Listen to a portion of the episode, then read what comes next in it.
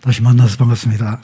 오늘 또 특수한 사정으로 말미암아 예배 자리에 같이 참석하지 못하고 각 처소에서 예배하고 계시는 모든 성도님들 위해 주님의 큰 은혜와 또 위로가 한량없이 마기를 기원합니다.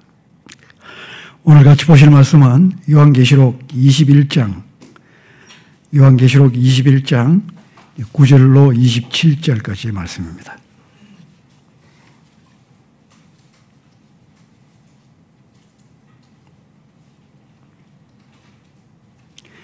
요한계시록 21장 9절에서부터 마지막 절까지.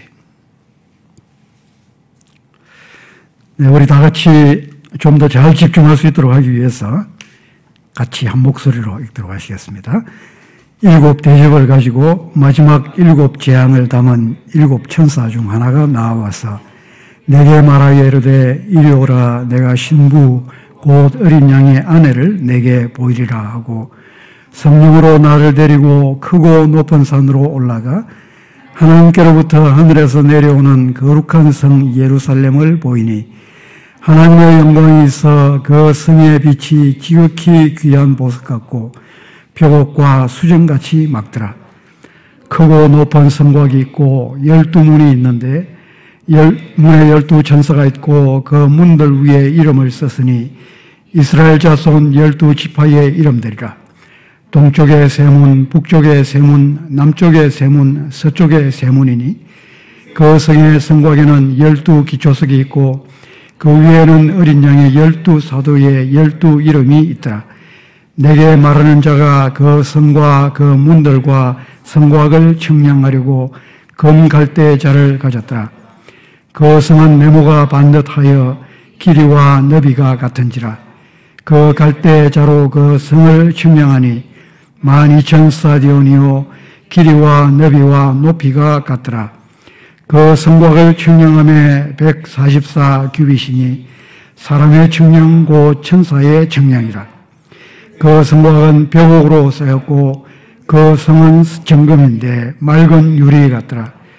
그 성의 성곽의 기초성은 각색 보석으로 꾸몄는데 첫째 기초석은 벽옥이요 둘째는 남보석이요 셋째는 옥수요, 넷째는 녹보석이요, 다섯째는 홍만호요, 여섯째는 홍보석이요, 일곱째는 황옥이요, 여덟째는 노옥이요, 아홉째는 남항옥이요, 열째는 비치옥이요, 열한째는 청옥이요, 열두째는 자수정이라.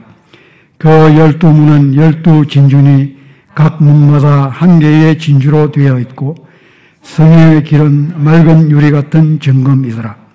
성문에서 내가 성전을 보지 못하였으니 이런 주 하나님 고 전능하신 이와 및 어린 양이 그 성전이심이라. 그 성은 해나 달의 비침이 쓸데없으니 이는 하나님의 영광이 비치고 어린 양이 그 등불이 되심이라.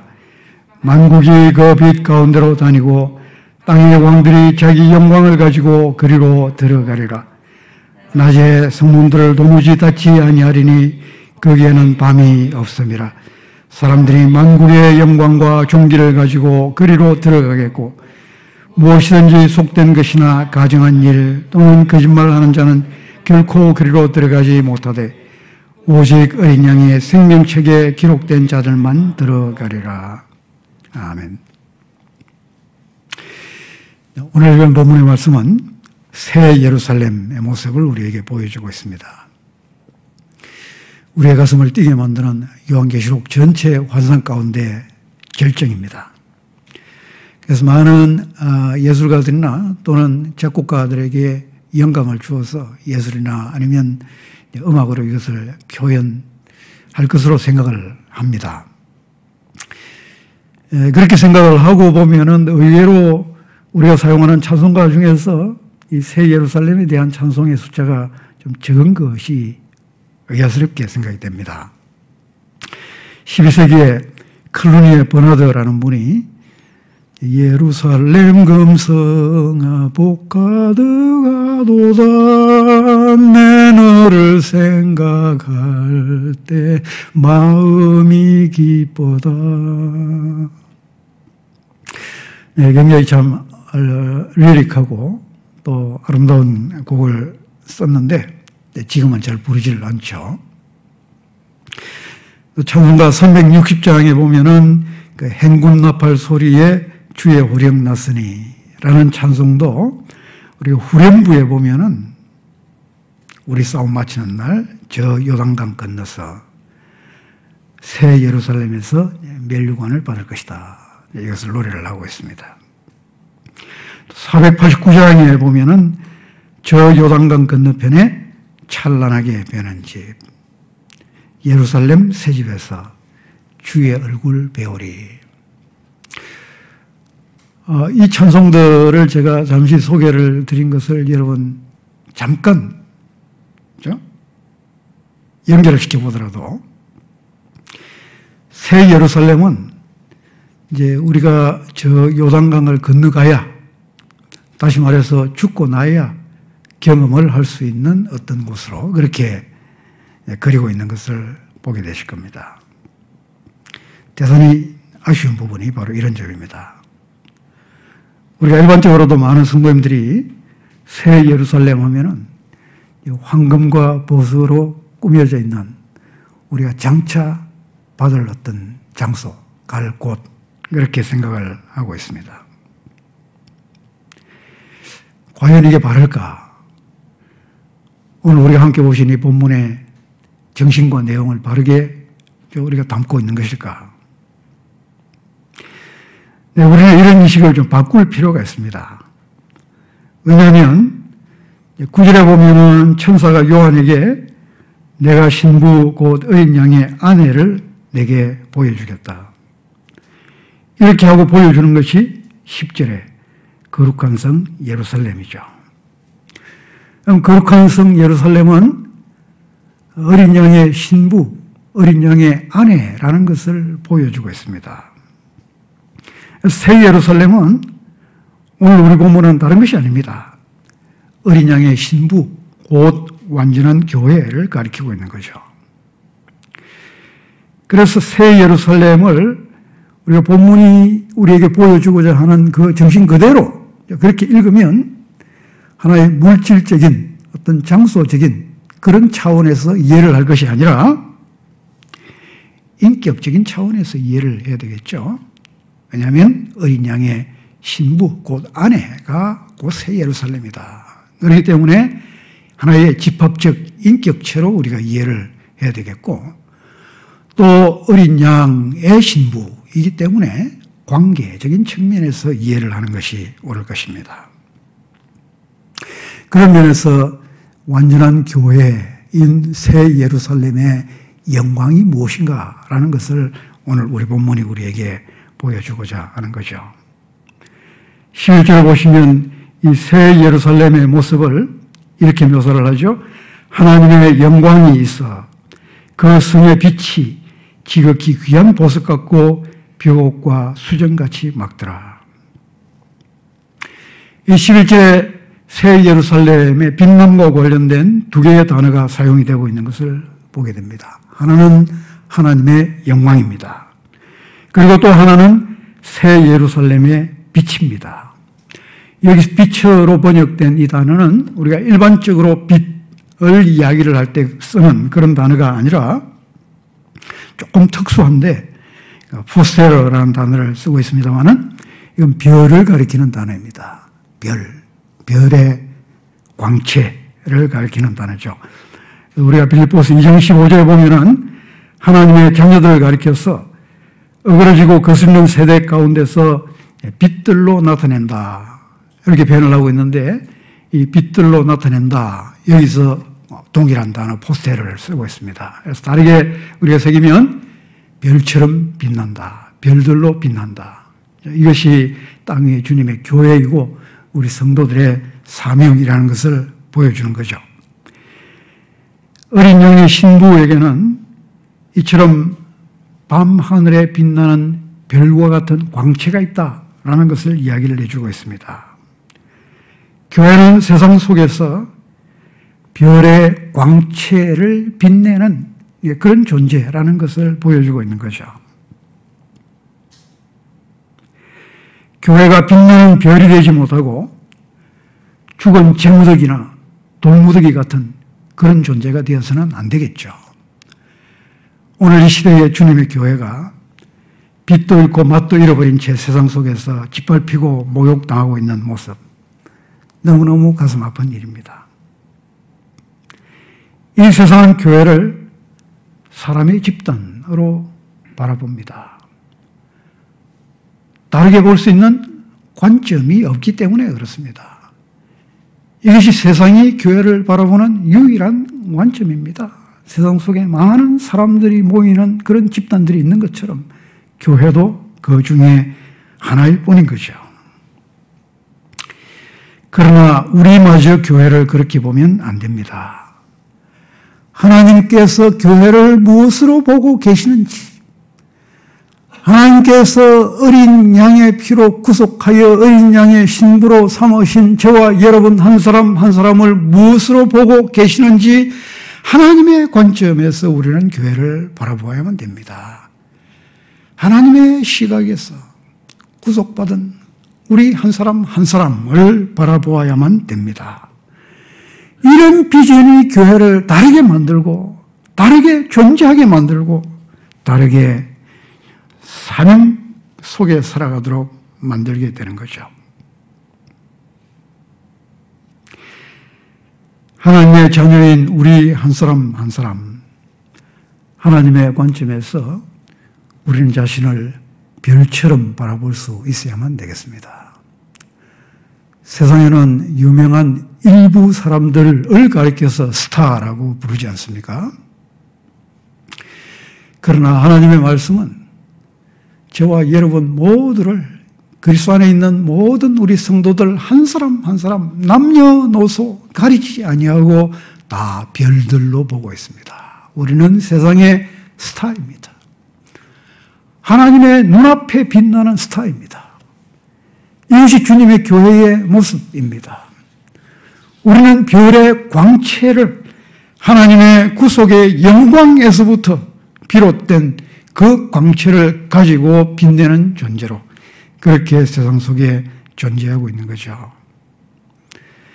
저와 여러분이 이런 하나님의 관점에서 교회를 바라보시고 여러분 자신을 바라보는 이 관점 속에 철저히 온전히 나아갈 수 있기를 바랍니다.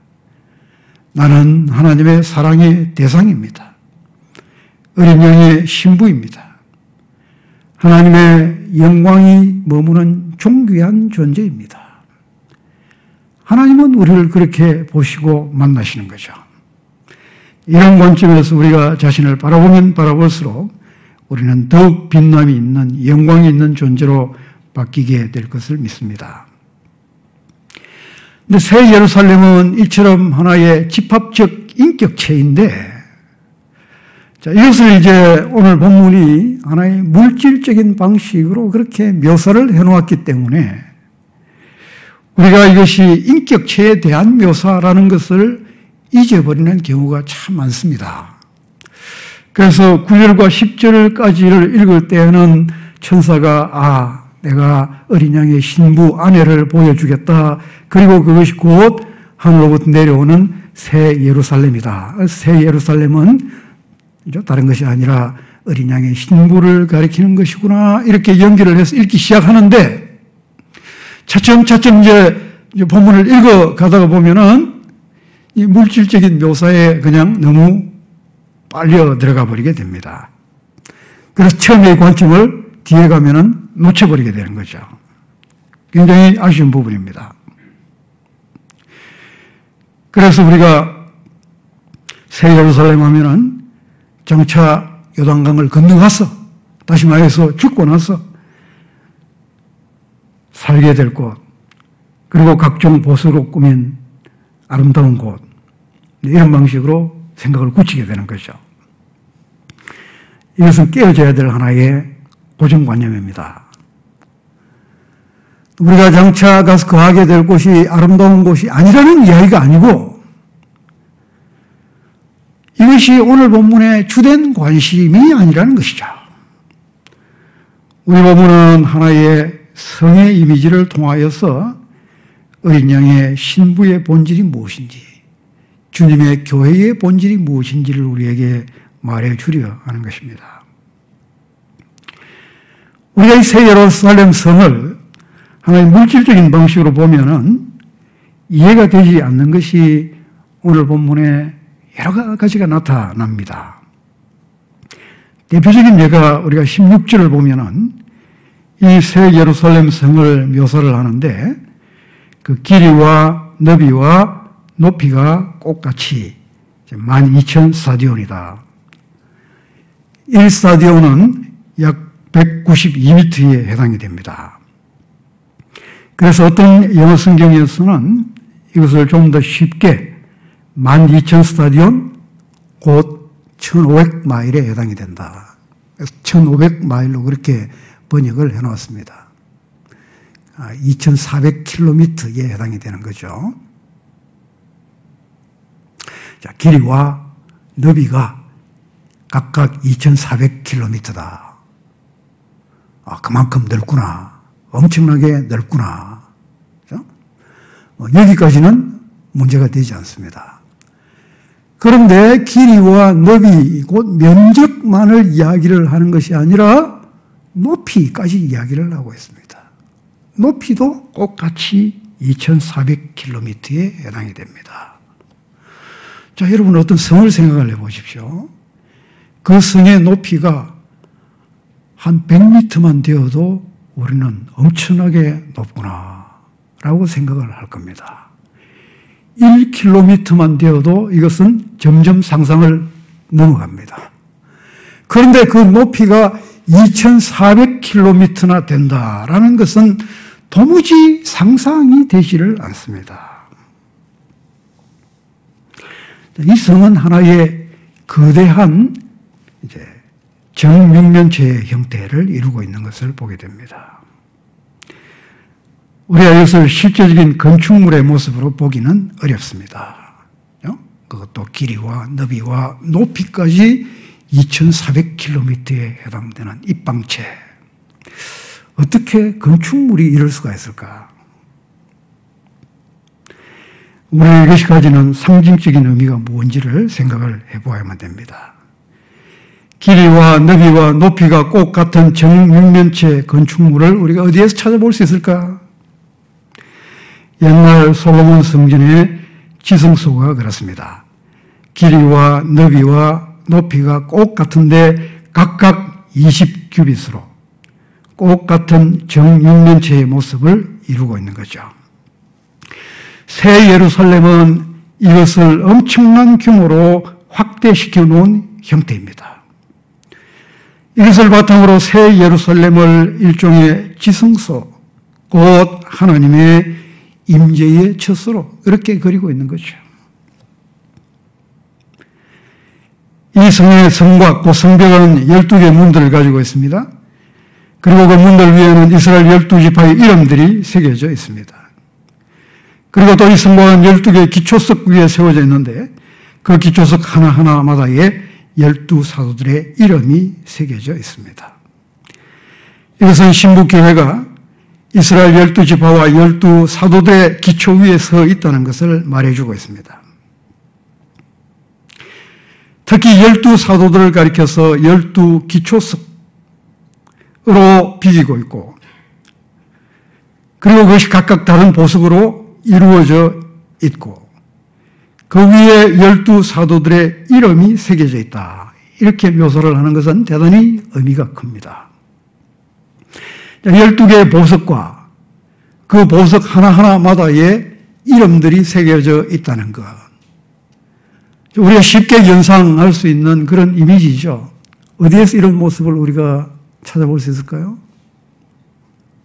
출애굽기 28장에 보면은 하나님께서 과거 아론 대제사장의 저 에봇을 만들라고 지시를 하시면서 그 에봇의 가장 핵심적인 부분이 다른 것이 아니라 그 앞에 붙이는 흉패입니다.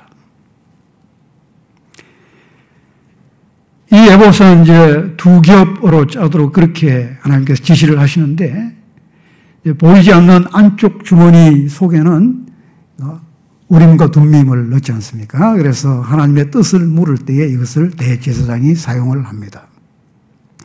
그리고 밖으로 이제 보이는 흉패의 바깥쪽에는 세 개씩 네 줄로 해서 12개의 보석을 붙입니다. 근데 이 보석은 단순히 장식을 위해서 붙이는 것이 아니라는 것을 우리가 잘 알 필요가 있죠. 단지 장식만을 위한 것이면 그냥 보석만 붙이면 됩니다. 죠? 그럼 참 보기 좋구나, 아름답구나, 이렇게 할 텐데, 하나님은 그 보석들 하나하나 마다에다가 이름을 새기라고 명하시는 거죠. 열두 지파의 이름을 새기라고 명하십니다. 저는 성경의 이 부분을 읽을 때마다 참 궁금한 점이 많습니다. 지금부터 3천년도 더 된 그 과거에 원시적인 기술밖에 없던 그때에 어떻게 이 매끄럽고 단단한 보석들 위에 이름을 새겼을까? 어떤 기술을 사용을 했을까? 뭐 요즘 같으면 이건 문제도 되지 않지만 그 과거에 어떤 기술을 사용을 해서 그 단단하고 매끄러운 돌 보석 위에다가 이름을 새겼을까? 이건 그냥 하나의 이제 기술적인 차원의 의문일 뿐입니다. 그보다 더 중요한 것은 뭐냐면은 왜 보석들 위에다가 이름을 새기라고 명하셨을까? 이것은 하나님의 관심입니다. 하나님의 관심입니다. 하나님은 단순히 대제사장이 이 에봇 반짝반짝 빛나는 보석들을 붙인 그 멋진 옷을 입고 그렇게 하나님 앞에 나오기를 원하시는 것이 아니라 하나님은 그 위에 새기신 이름들을 보기를 원하시는 것이고 자기 백성들을 만나기를 원하시는 거죠. 그래서 대제사장의 옷에 두 군데 이스라엘 열두 지파의 이름을 새기지 않습니까? 한 군데는 흉패 보석들이고 또 한 군데는 어깨바지 마치 견장과 같은 호마노 보석 두 개 위에다가 각각 여섯 개씩 열두 지파의 이름들을 새기도록 명하셨습니다. 하나님은 그 이름들을 기념 이름이라고 부르십니다. 하나님이 이스라엘의 이름을 모르실 리가 없지만 모르실 리가 없지만 하나님께서 그것을 보실 때마다 그의 백성을 기억하시는 거죠. 그의 백성을 만나주시는 것입니다. 특별히 출애굽기 28장 2절과 40절에 보면은 하나님께서 왜 이 대제사장의 복장을 이렇게 화려하게 사치스럽게 만들도록 명하셨을까? 그것을 보여주는 문구가 나타나는데 아름답고 영화롭게라는 문구입니다. 아름답고 영화롭게. 두 번이나 반복이 되고 있는 아름답고 영화롭게. 하나님은 대제사장이 그를 만나러 나올 때에 아름답고 영화롭게 나오기를 원하시는 거죠.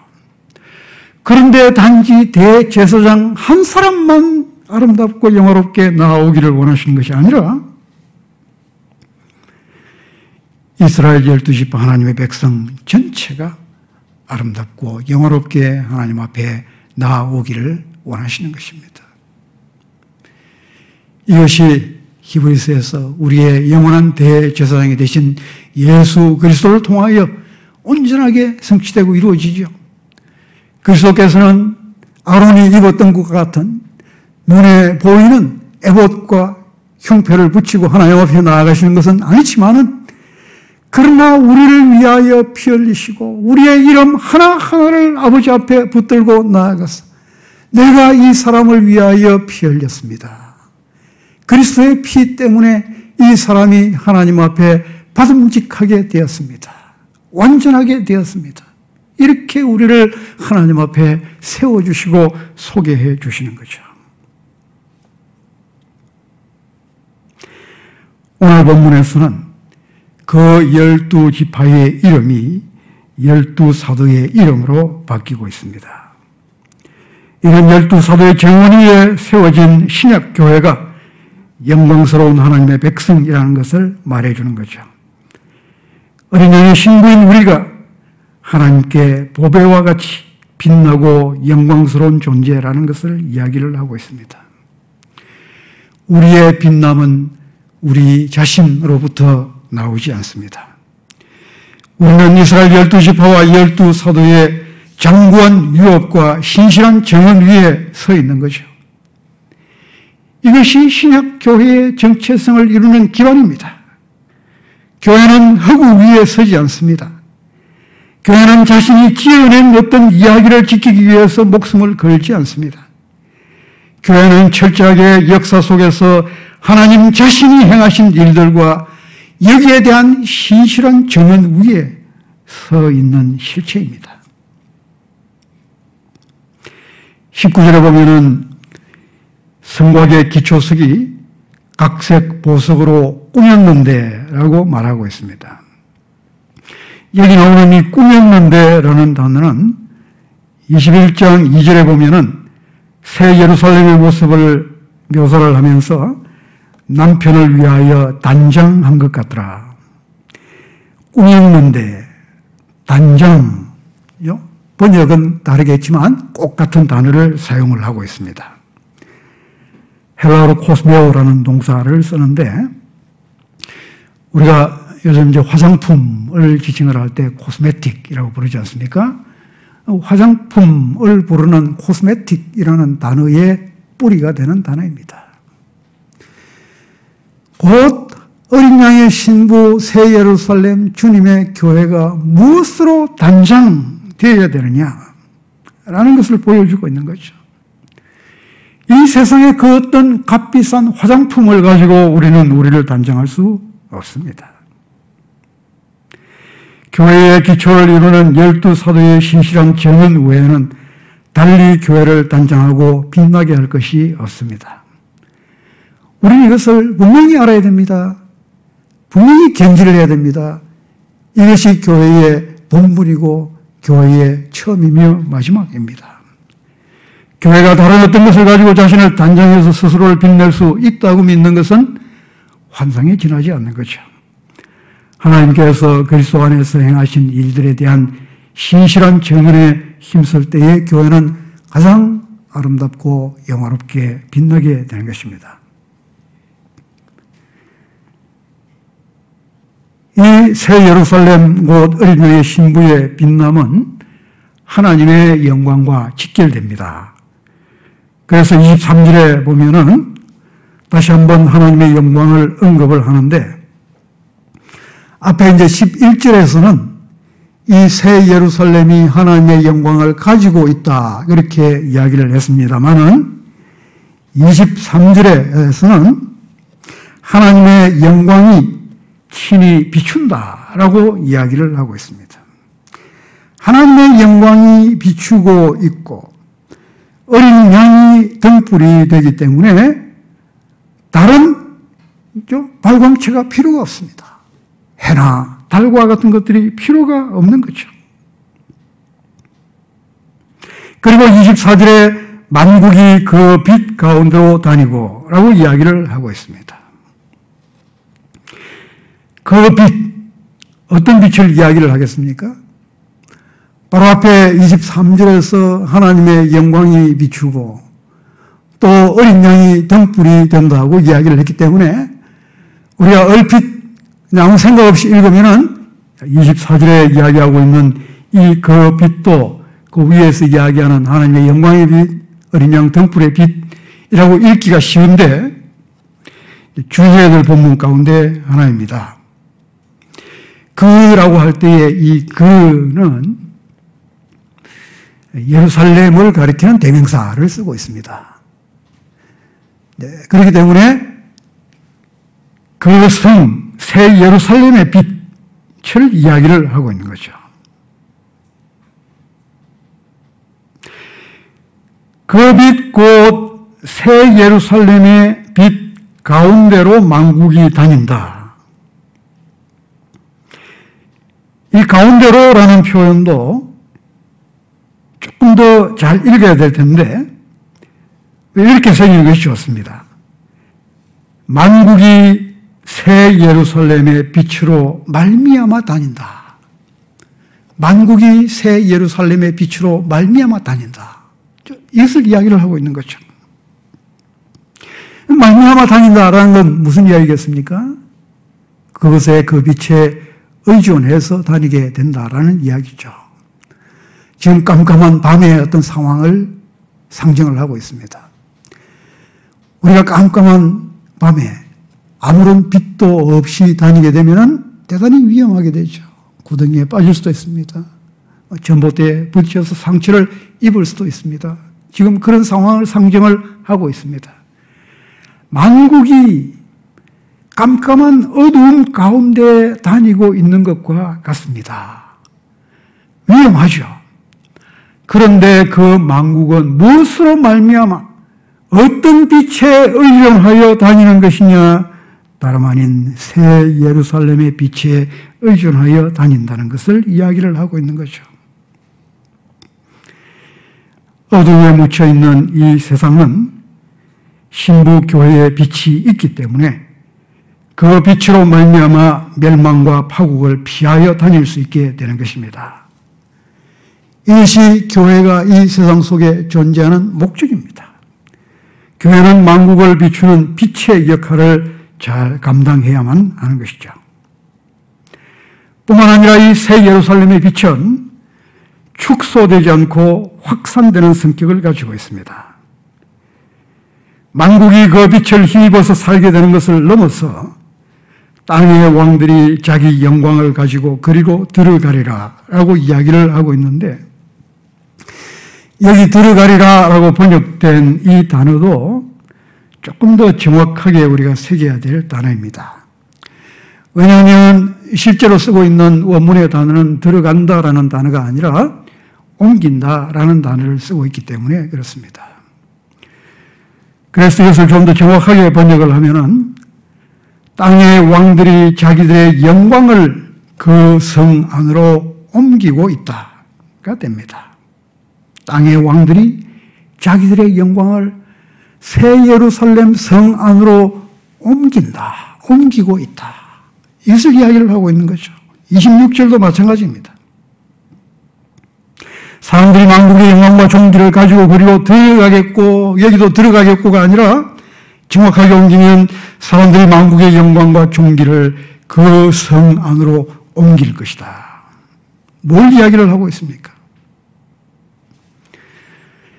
이 본문은 왕들이나 만국의 사람들이 새 예루살렘 안으로 단순히 들어오는 것을 이야기를 하는 것이 아니라 그들의 영광, 그들의 존귀, 그들이 귀하게 생각하는 것들, 그들이 인생을 그래야만 되겠다고 생각하는 그 모든 것들을 이 성 안으로 옮기고 있다는 것을 이야기를 하고 있는 거죠. 하나의 영광의 대이동이 이루어지고 있는 상황을 지금 묘사를 하고 있는 것입니다. 그만큼 어린 양 신부 교회의 영광이 만국 가운데 널리 인정되고 또한 크게 확산된다는 것을 이야기를 해주고 있는 거죠. 왕들의 이야기, 만국 사람들의 이야기, 그래서 자칫 우리하고는 상관없는 이야기인 것처럼 생각되기가 쉽지만 그렇지 않습니다. 바로 저와 여러분들의 이야기입니다. 우리 예수 그리스도를 주로 고백하고 영접하고 모시고 사랑하는 사람들의 일반적인 표현 가운데 하나가 하나님께 영광을 돌립니다. 그리스도께 영광을 돌립니다.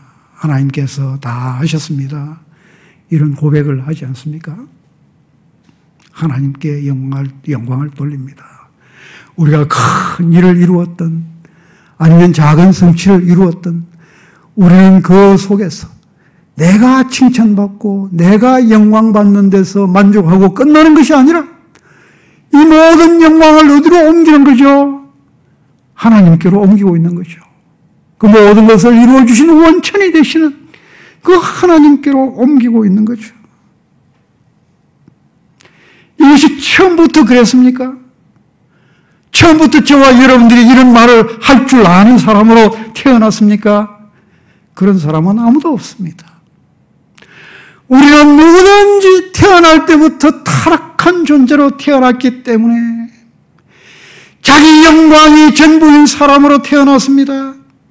자기 영광을 추구하면서 살아가는 사람으로 태어났습니다. 이것밖에는 알지 못하는 사람들로 태어났습니다. 그것이 우리의 전부인 것처럼 생각하면서 우리는 살아가고 있었습니다. 자기 영광을 위하여. 자기 영광의 깃발을 휘두르면서 살아가고 있던 이것이 우리의 모습이지 않습니까? 하나님께서 예수 그리스도 안에서 저와 여러분들을 근본적으로 변화시켜 주실 때에 우리는 영광이 어디에 있는지, 누구의 것인지, 누구께 돌려야 될 것인지를 알게 되었습니다. 그래서 우리는 모든 영광을 하나님께 돌리는 거죠. 하나님의 것입니다. 하나님께서 하셨습니다. 우리의 가장 근본적인 신앙의 고백이고, 우리가 바뀐 사람이라는 것, 변화된 사람이라는 것, 자기 영광을 위하여 사는 존재가 아니라 하나님의 영광을 위하여 사는 존재라는 것, 영광의 축이 변동되었다는 것, 이것을 증거하면서 살아가는 것이 신부 교회, 하나님의 백성된 저와 여러분인 거죠. 오늘 본문은 그것을 이야기를 하고 있습니다. 왕들조차도 전에는 자기의 영광밖에는 도모할 줄 몰랐던 이 세상의 권세자들조차도 그 영광을 하나님께로 옮깁니다. 땅의 모든 사람들이 자기의 존귀와 영광을 하나님께로 다 옮기게 될 것을 이야기를 하고 있는 거죠. 요한계시록이 이런 모습을 소개를 해주고 있는 것은 이사야 60장에 기반을 두고 있습니다. 이사야 60장 3절로 11절에 회복된 시온의 노래를 우리가 잘 알지 않습니까?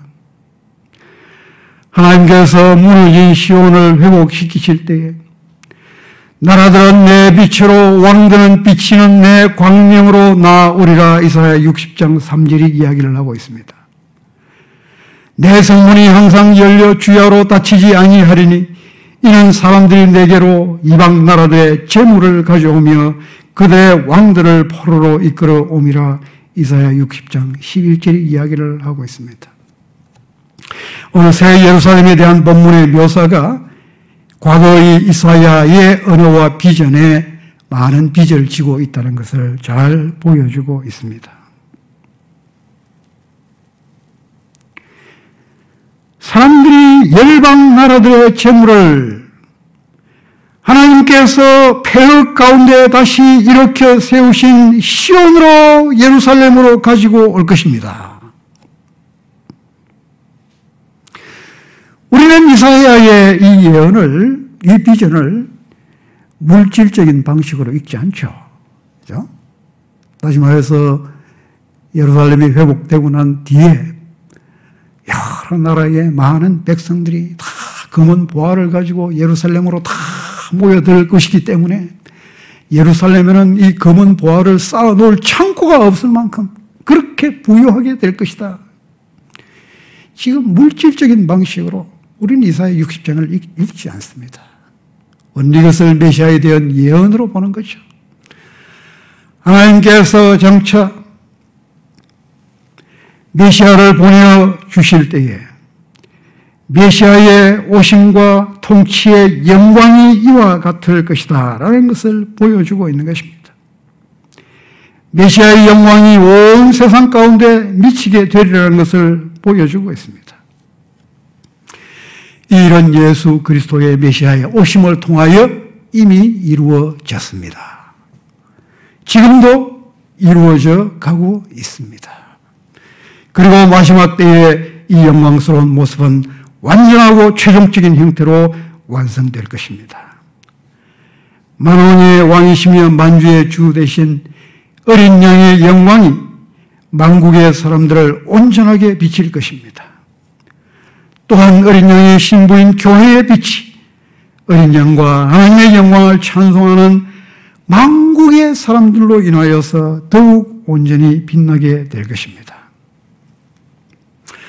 사랑하는 성도 여러분, 우리의 영혼의 눈이 성령님으로 말미암아 활짝 띄어지고 열리어져서 이 영광의 비전으로 차고 넘치게 되기를 바랍니다. 이 영광의 비전으로 여러분 자신을 바라보실 수 있기를 바랍니다. 그리고 오늘 이 땅의 교회를 바라보실 수 있기를 바랍니다. 우리는 누구나 내가 나 자신을 가장 잘 알고 있다라고 자부를 합니다. 그러나 실상 따지고 보면은 우리는 우리의 전부를 다 알고 보지는 못합니다. 과거에 지나온 나의 삶의 모습, 또 지금 살아가고 있는 현재의 나의 삶의 모습, 이 정도는, 이 정도는 어느 정도 알죠.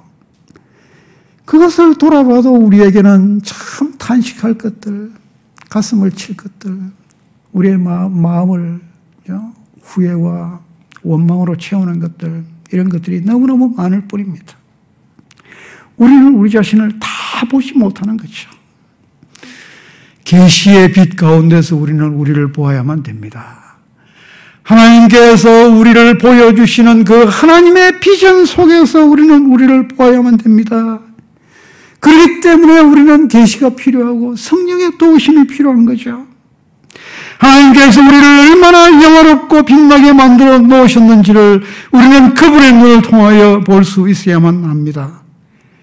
회복된 시온의 영광을 보여주시면서 이는 내가 너를 영화롭게 하였습니다. 이사야 60장 9절의 이야기를 하고 있습니다.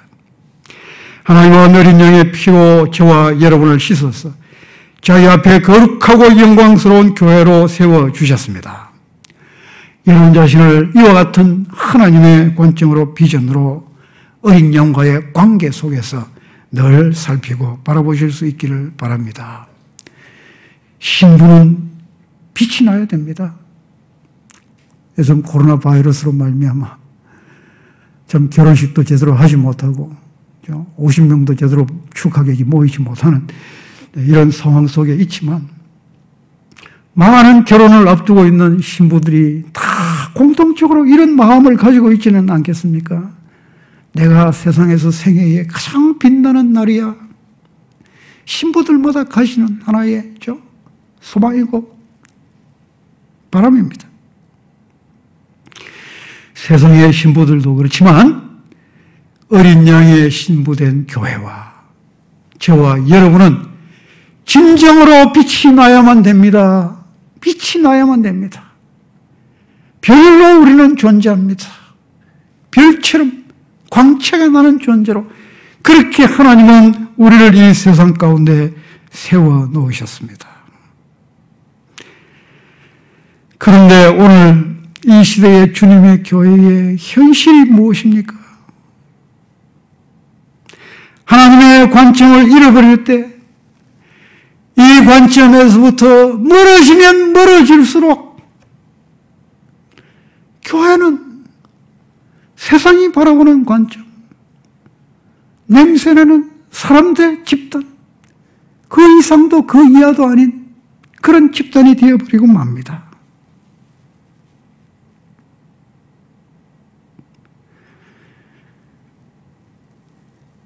세상은 교회의 본질을 알지 못하기 때문에 사람들의 집단 그 이상도 그 이하도 아닌 그런 관점으로 교회를 바라보겠죠. 우리는 다른 것을 기대할 수가 없습니다. 그러나 우리에게는 다른 비전이 있지 않습니까? 우리는 우리 자신을 종말론적 새 예루살렘의 관점에서 바라보아야만 합니다. 어린 양의 신부로서의 빛남을 품어야만 합니다. 이 빛을 발산해야만 합니다. 이 비전을 품고 날마다 영광에서 영광으로 변모해가는 그런 그리스도인들 한 사람 한 사람이 되기를 바라고 정말 이 어두운 세상, 이 어두운 땅 위에서 하늘 영광을 빛내는 그런 정말 이름값을 하는 하늘 영광교회가 되기를 주님의 이름으로 진심으로 기원드립니다. 기도하시겠습니다.